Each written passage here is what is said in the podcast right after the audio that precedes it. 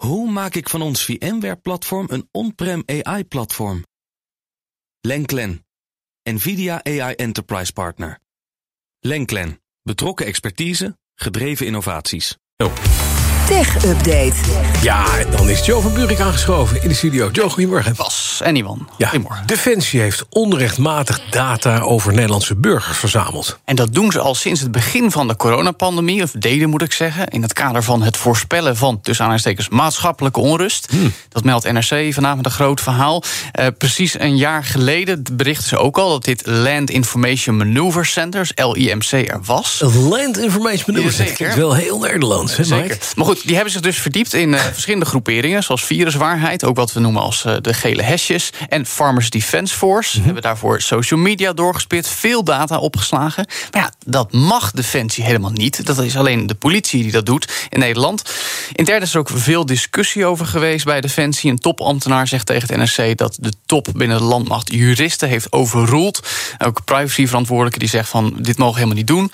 Eh, en toenmalig minister Bijleveld was in augustus van vorig jaar op de hoogte van die bezwaren. Maar die heeft pas in december, november van vorig jaar de activiteiten stilgelegd. Dus daar is een hoop misgegaan. Oké, dan Facebook, of beter gezegd het moederbedrijf Meta... heeft een trollenfabriek van de overheid in Nicaragua opgerold. Ja, berichtgeving van Meta zelf. Eh, Ze hebben eh, tussen de 1000 en 1500 nep-accounts geïdentificeerd en beëindigd. Het gaat ook om pagina's en groepen op onder meer Facebook en Instagram. Die zijn gerund door instanties eh, van de Nicaraguaanse overheid. Die hebben propaganda verspreid. Die zijn al actief sinds de protesten in 2018, waarbij 300 mensen werden gedood.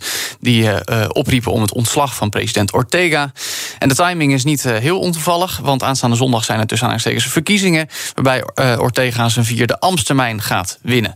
Zo. Dus ja, eh, het komt allemaal eh, niet helemaal goed Nee. daar. Eh, maar in elk geval zijn deze nu wel geëlimineerd. Ja, over Facebook slash Meta gesproken.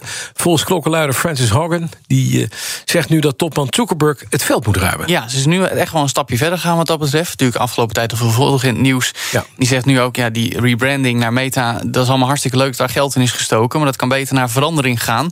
Ze zegt ook dat Facebook sterker wordt... als het onder leiding staat van iemand die zich focust op de veiligheid van de gebruikers. En dat zolang Mark Zuckerberg de CEO is... eh, Facebook ook never nooit niet zal veranderen.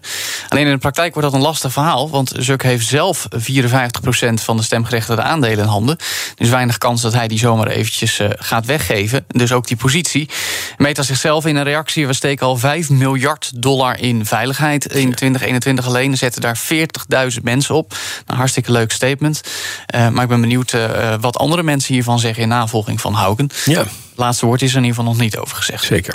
En na de personages in de Netflix-serie Squid Game... zijn ook crypto-beleggers nu in de val gelokt. Daar zit een interessante parallel in. Twee weken geleden Ja. werd de crypto Squid gelanceerd als een soort play-to-earn. Crypto, ja, dat, door mee te doen kon je dus meer verdienen. Eh, dat steeg explosief in waarde, 310 procent in slechts een paar dagen tijd. Maar ja, nu blijkt het een scam, want Natuurlijk. de promotor... Ja, het is te mooi om te waar te zijn. En de promotor is gestopt met traden, is nu spoorloos... met de dik 2 miljoen dollar die er al ingestoken was door cryptohandelaren. En CoinMarketCap gaf al een waarschuwing af... want ze vonden het nogal verdacht dat je deze crypto wel mocht kopen... maar niet verkopen.